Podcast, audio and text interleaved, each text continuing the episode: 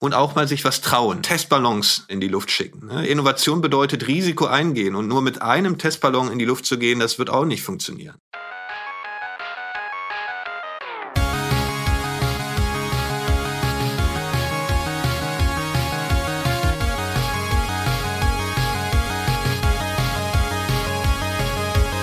Herzlich willkommen zum Digital Pacemaker Podcast. Mein Name ist Markus Kuckertz und wir sprechen heute über das Thema Corporate Entrepreneurship, also über Innovation und Unternehmertum in Konzernen. Zu Gast haben wir Professor Dr. Oliver Plum von der CBS International Business School in Köln. Oliver, wir freuen uns sehr, dich dabei zu haben. Herzlich willkommen in dieser Runde. Vielen Dank, dass ich da sein darf. Vor allen Dingen bin ich ja jetzt einer der ersten Gesprächspartner. Ne? Das ist äh, durchaus eine Ehre hier für mich.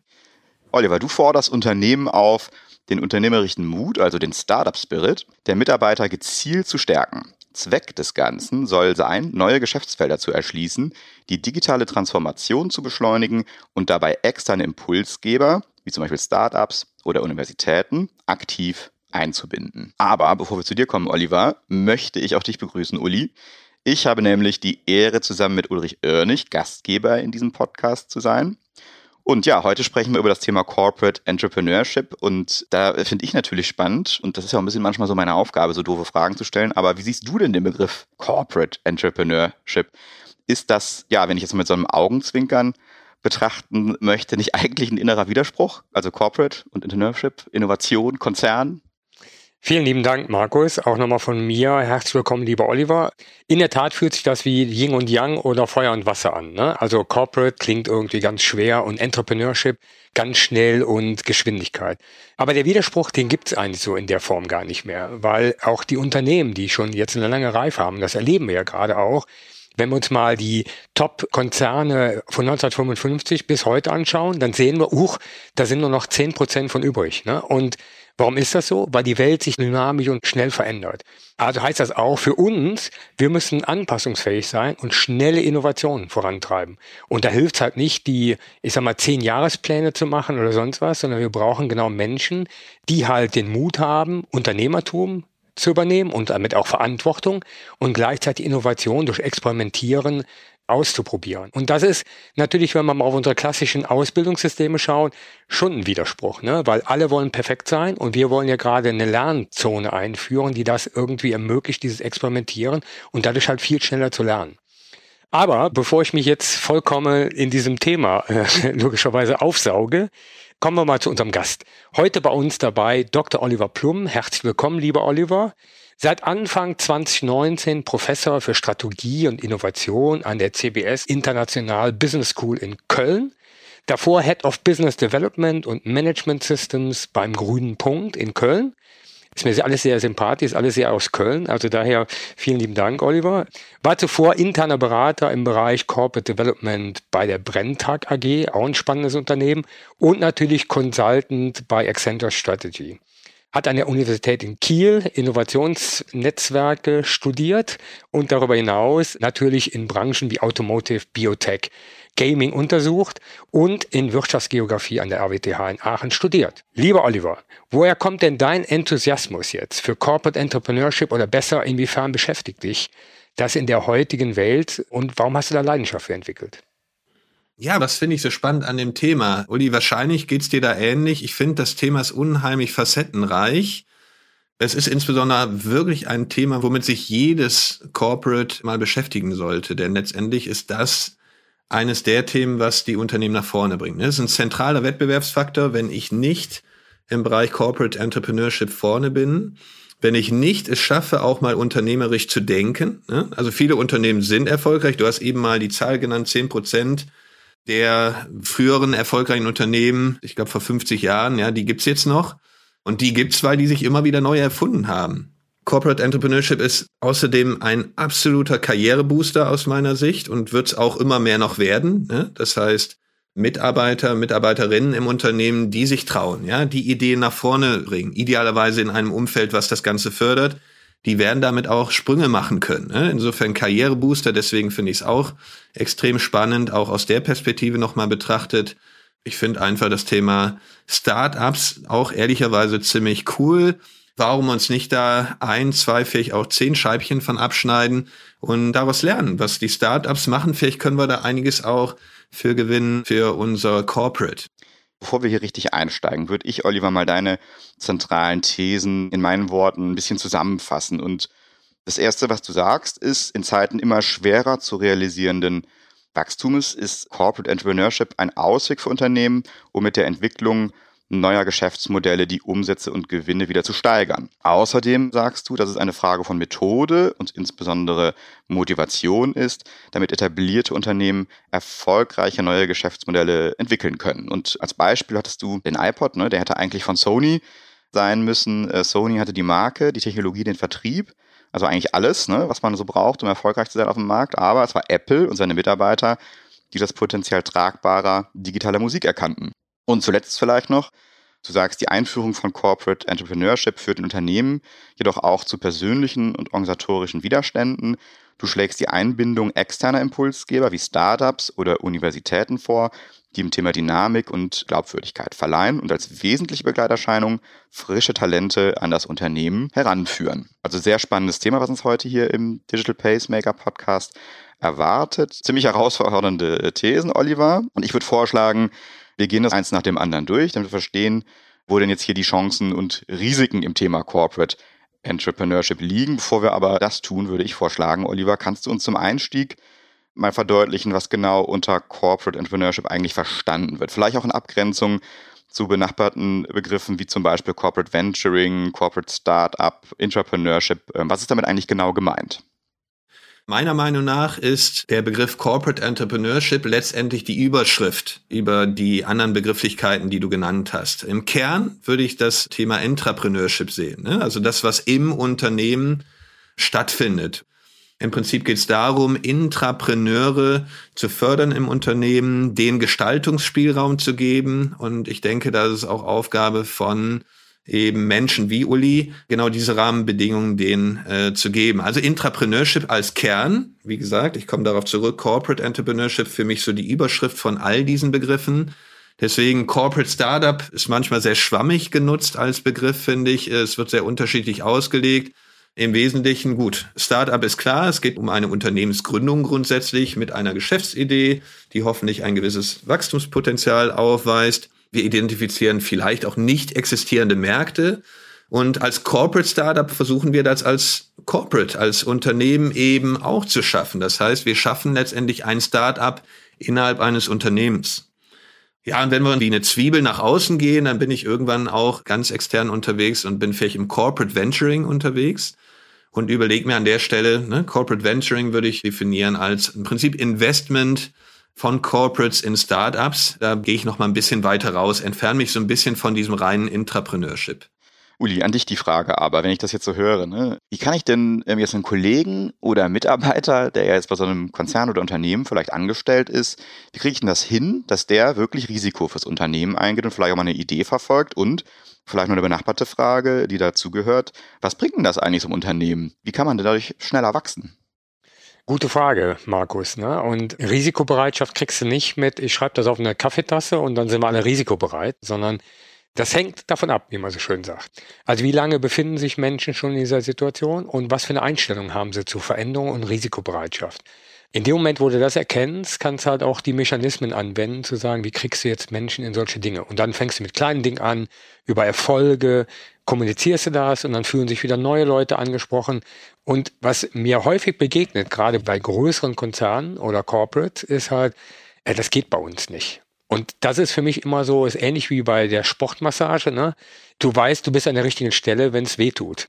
Und genau da musst du ansetzen. Ja? Und über diesen Schneeballprinzip, also über Experimente lernen, Menschen Freiräume zu geben, ihnen die Zeit zu geben, genau neue Dinge auszuprobieren und das halt auch zu teilen, kriegst halt Momentum hin. Damit entstehen schon wieder ganz neue Ideen. Und mit diesen neuen Ideen entstehen natürlich auch neue Geschäftschancen du fängst jetzt nicht an und sagst, ah, okay, wir bauen jetzt ein ganz neues Unternehmen und dann setzen wir uns alle mal hin und geht's dann los, sondern du entwickelst das. Ne? Also vielleicht für alle Zuhörerinnen und Zuhörer, Amazon ist auch nicht gestartet und hat gesagt, wir bauen ein Ökosystem, sondern das war ein Buchhändler. ja, auch wenn das jetzt mittlerweile zum Nebenprodukt geworden ist. Und genau das zeigt aber diese Beweglichkeit und Agilität, die es braucht, ein Unternehmen weiterzuentwickeln. Ja, und mit dieser Erfahrung Risiko zu übernehmen, Entscheidungen zu treffen, diesen Freiraum zu nutzen, dann bin ich schon ein Intrapreneur, ja? Also dann bin ich schon genau da angekommen, wo ich hin will.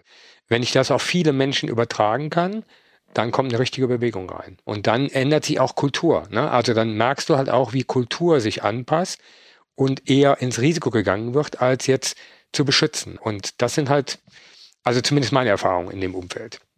Oliver, wenn die Vorteile so deutlich sind, äh, wie der Uli das gerade sehr plastisch dargestellt hat, warum nutzen dann nicht mehr Unternehmen diesen Ansatz?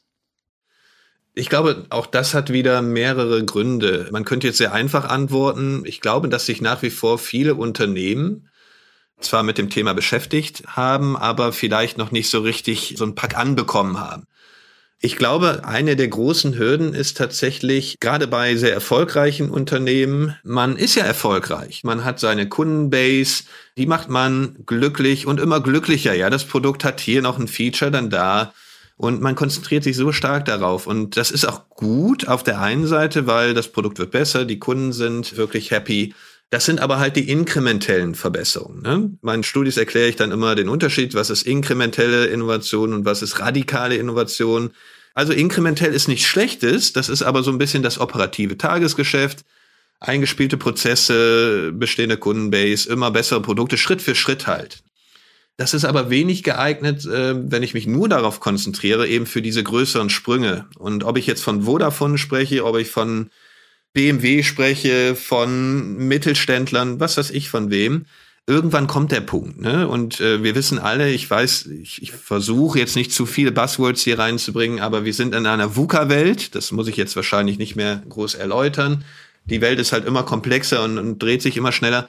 Ich muss im Zweifel irgendwann mal reagieren und idealerweise bin ich aber proaktiv wenn ich Uli schon zuhöre, dann geht mein Herz auf. Ja, da ist jemand, der hat Lust, experimentierfreudig auch unterwegs zu sein. Wohl wissend, dass auch ein Unternehmen wie Vodafone hat seine Prozesse, die laufen und das ist auch gut so und an sein bestehendes Geschäftsfeld. Aber nochmal, da eben nicht blind sein und auch mal neue Pfade ausprobieren, nicht reagierend sein, sondern wirklich proaktiv unterwegs sein und auch mal sich was trauen, Testballons in die Luft schicken. Ne? Innovation bedeutet Risiko eingehen und nur mit einem Testballon in die Luft zu gehen, das wird auch nicht funktionieren.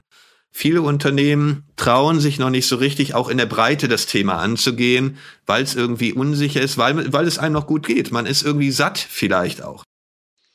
Und das ist ein, ein wichtiger Punkt, den du ansprichst, Oliver. Erfolg kann auch ein bisschen Innovation verhindern, ne? weil wenn es gut geht, wenn man so im Liegestuhl liegt und die Sonne genießt, fühlt sich ja erstmal gut an. Ja? Und gerade was du ansprichst, diese zehnfachen Veränderungen, ja, oder exponentiellen Veränderungen, die haben ja was Tückisches. Die schlafen die ganze Zeit so und man denkt, ah, alles super.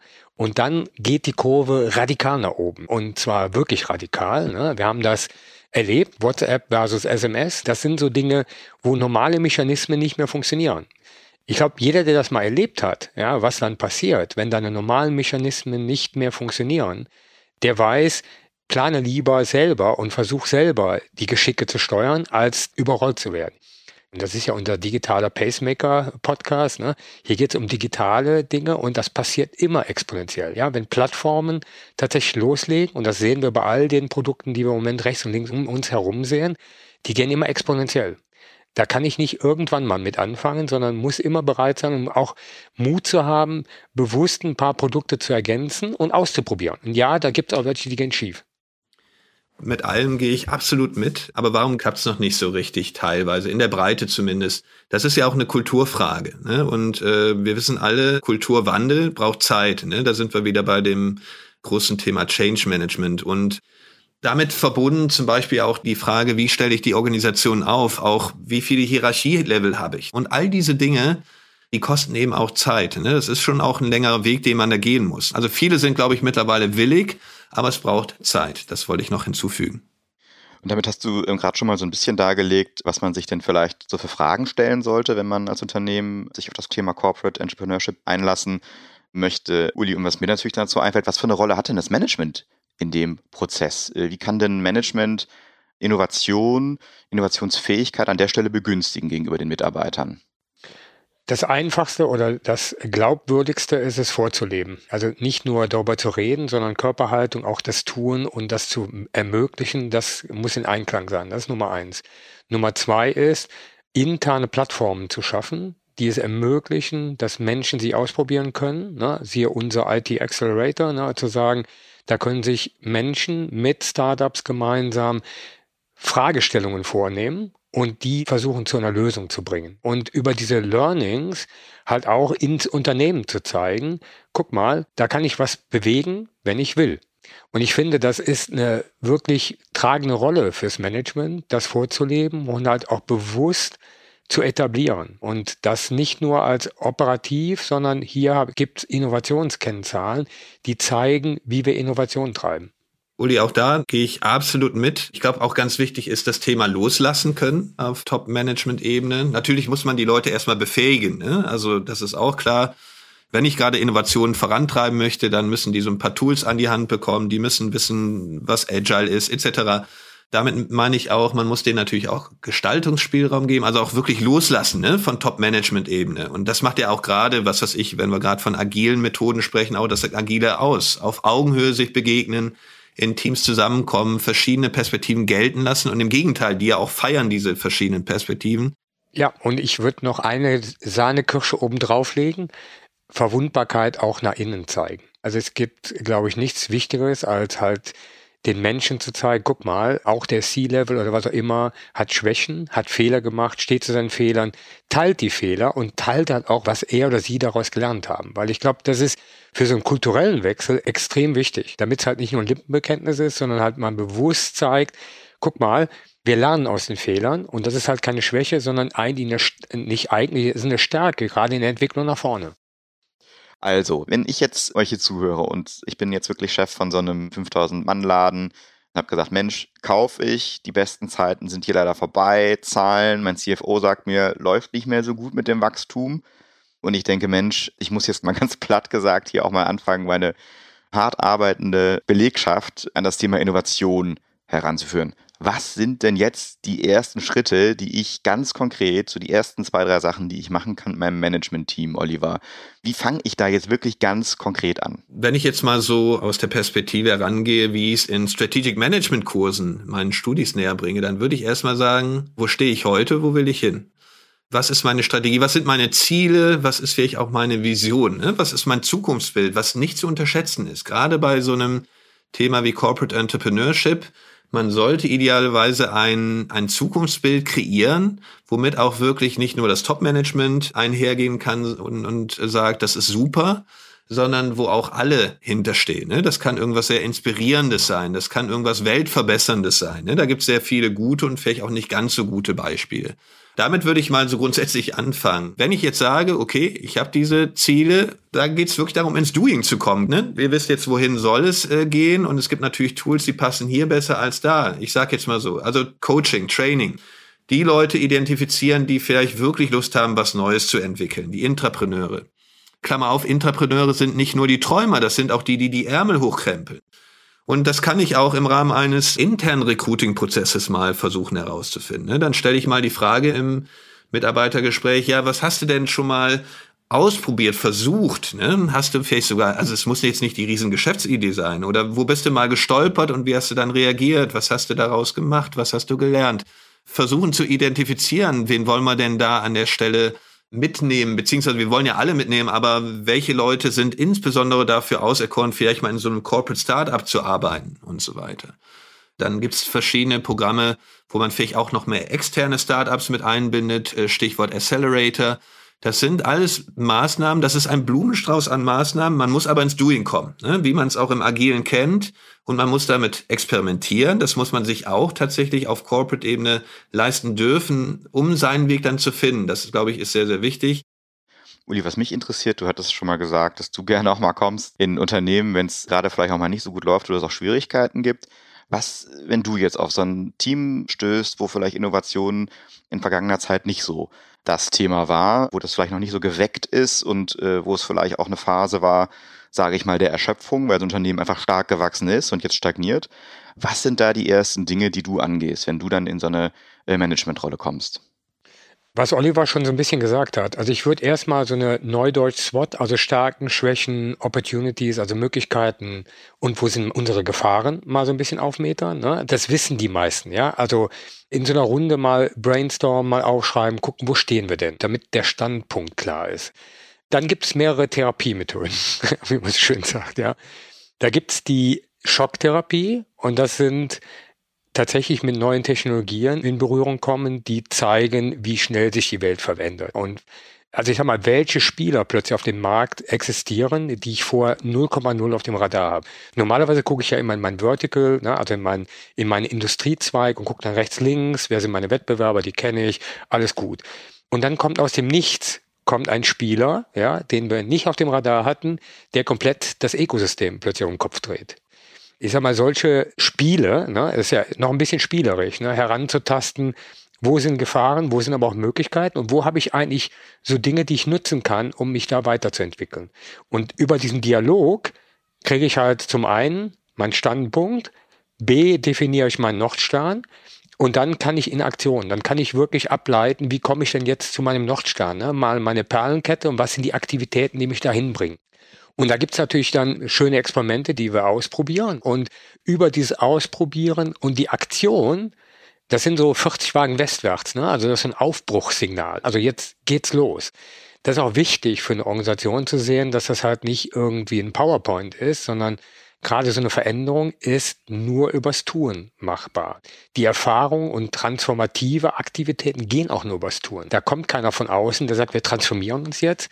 Transformation heißt ja, es kommt von uns, es kommt von uns innen. Es führt halt auch dazu, jeder, der schon mal eine Transformation, also einen massiven Richtungswechsel miterlebt hat, weiß auch, das ist auch manchmal ganz schön unangenehm. Und gerade wenn du in Schieflage bist, ist, glaube ich, dieses Unangenehme nochmal mehr zu erkennen. Ja, das gibt nochmal einen Beschleuniger.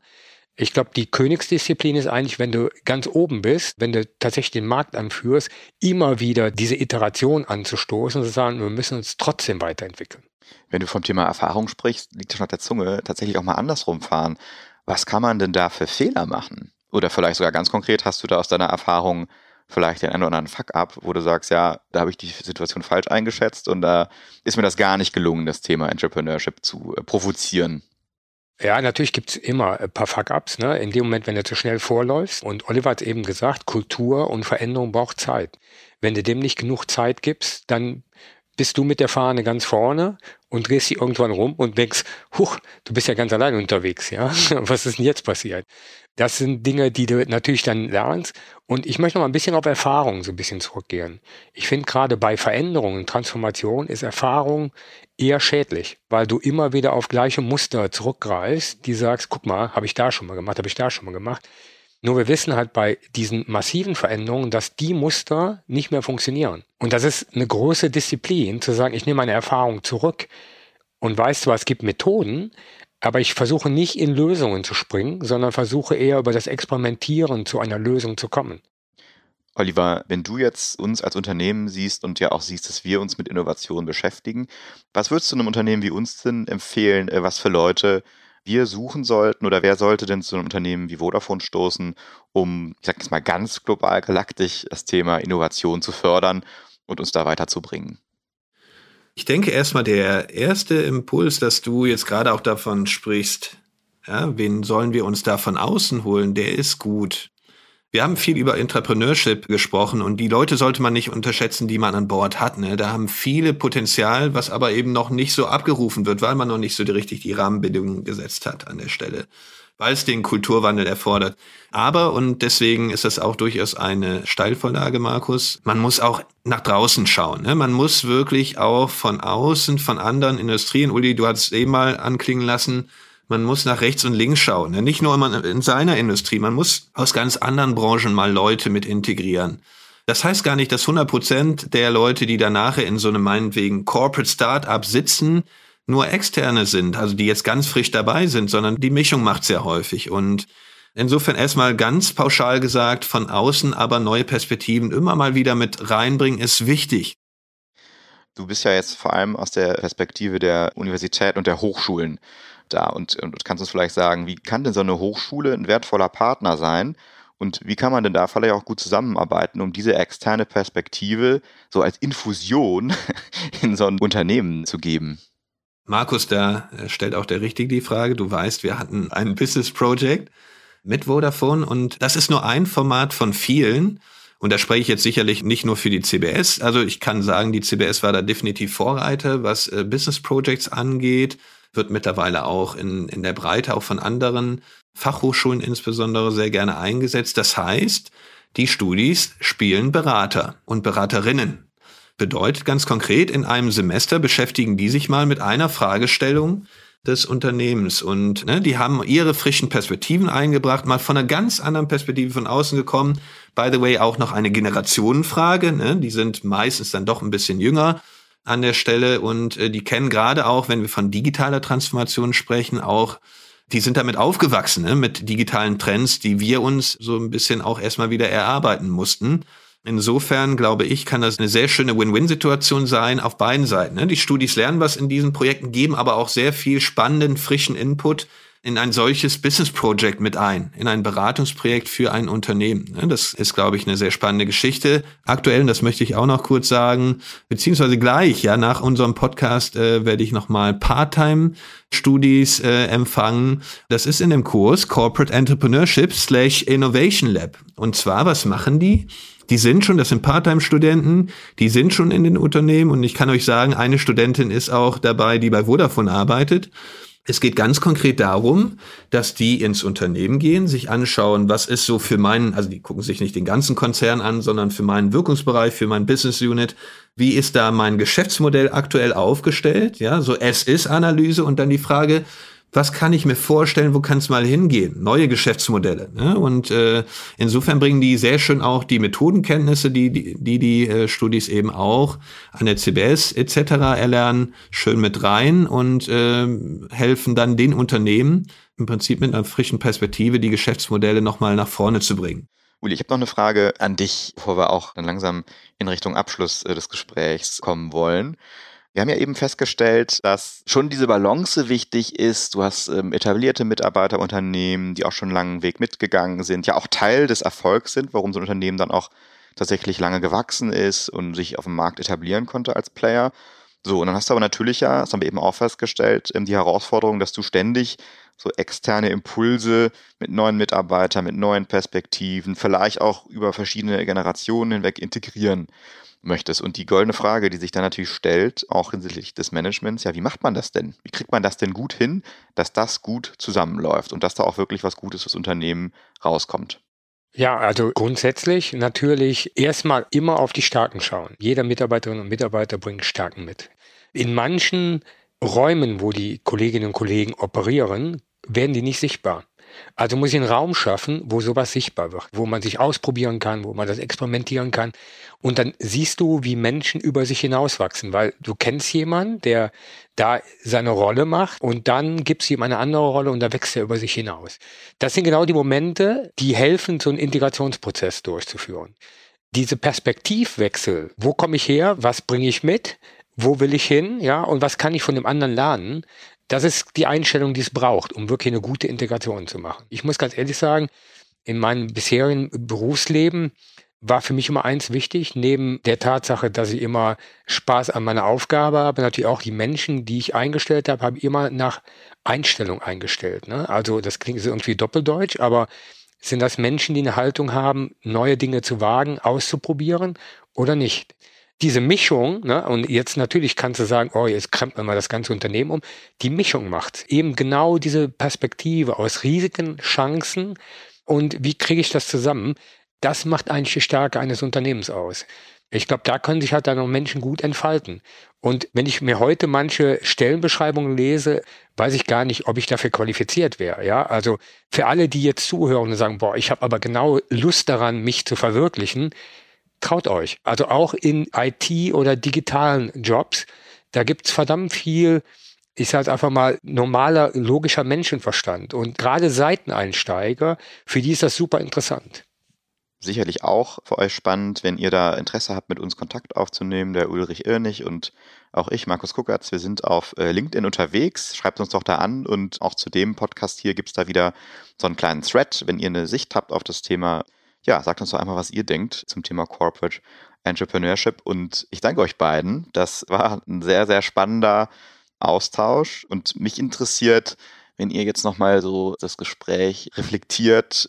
Oliver, was wäre so für dich der wichtigste Aspekt zum Thema Corporate Entrepreneurship? Ich würde insbesondere sagen, es ist kein Thema, was aus meiner Sicht mittlerweile ein, ein Kann ist. Ne? Das ist kein Luxus, den man sich leistet, das ist ein Muss. Ne? Da, da komme ich auf den allerersten Punkt mal zurück, wo wir gesagt haben, um im Wettbewerb bestehen zu bleiben, muss ich aktiv werden. Ich muss als Unternehmer Unternehmer bleiben, beziehungsweise als Unternehmen Unternehmer bleiben. Das muss man pflegen, da muss man das Umfeld äh, und die Rahmenbedingungen bieten. Also es ist ein absolutes Muss, das Thema, und das will gezielt vorangetrieben werden mit all den Methoden, die wir besprochen haben, aber darauf gehe ich jetzt nicht mehr gezielt drauf ein. Uli, wie sieht's bei dir aus? Was ist für dich so der Kernaspekt? Das eine ist Perspektivwechsel, ja, was immer Grundlage für Innovation ist. Und dieses kontinuierliche aus der Komfortzone. Da denke ich jetzt gerade an meine beiden Hündinnen, die das immer wieder schaffen, ja, dass du aus deiner Komfortzone rausgeschossen wirst, die halt dazu führen, dass du immer wieder versuchst, neue Wege zu gehen.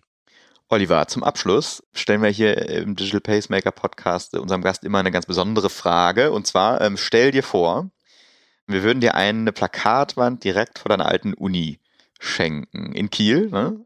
Und du darfst frei wählen, was du den Studentinnen und Studenten, die da jeden Tag aus der Uni rein und raus gehen und da vorbeikommen und das dann lesen, äh, mitgeben möchtest für ihr Leben und ihre Laufbahn, also für ihre Karriere. Ja, super Frage. Ich würde sogar sagen, das könnte auch ein Plakat sein, was gerade vor der CBS dann steht. Und das werde ich darauf gerne schreiben. Traut euch. Das wäre das mit drei Ausrufezeichen. Damit würde ich es erstmal belassen. Uli, ist das ein Aspekt, der dich als Student damals angesprochen hätte? Total. Also sogar mit den drei Ausrufezeichen und im Hintergrund so ein Gassigänger, dann wäre ich total addicted. In love. Vielen Dank euch beiden. Oliver, magst du uns zum Abschluss noch für unsere Zuhörerinnen und Zuhörer verraten, wo sie mehr von dir erfahren können und wie sie mit dir in Kontakt treten können zu dem Thema Corporate Entrepreneurship? LinkedIn, das ist eigentlich das Portal. Schreibt mich da gerne an. Vielleicht könnt ihr mich da auch verlinken nachher. Ich freue mich über jeden Austausch, nicht nur, aber auch zum Thema Corporate Entrepreneurship. Ich danke euch. Das war der Digital Pacemaker Podcast zu dem Thema Corporate Entrepreneurship. Unser Gast heute war Dr. Oliver Plum von der CBS International Business School. Wenn ihr weitere Informationen zur Folge haben möchtet, schaut doch bitte einfach mal in die Show Notes. Da sind wahrscheinlich ein paar gute Links dabei zu den Themen, die wir eben angesprochen haben, auch die Studie von dir. Der Digital Pacemaker Podcast erscheint alle 14 Tage am Dienstag bei Spotify, Apple und überall, wo du Podcasts bekommst. Wenn du keine Folge verpassen möchtest, klicke jetzt auf den Follow-Button. Ich wünsche euch eine gute Zeit. Ich danke euch beiden, Oliver und Uli, und auf Wiedersehen. Rock'n'Roll.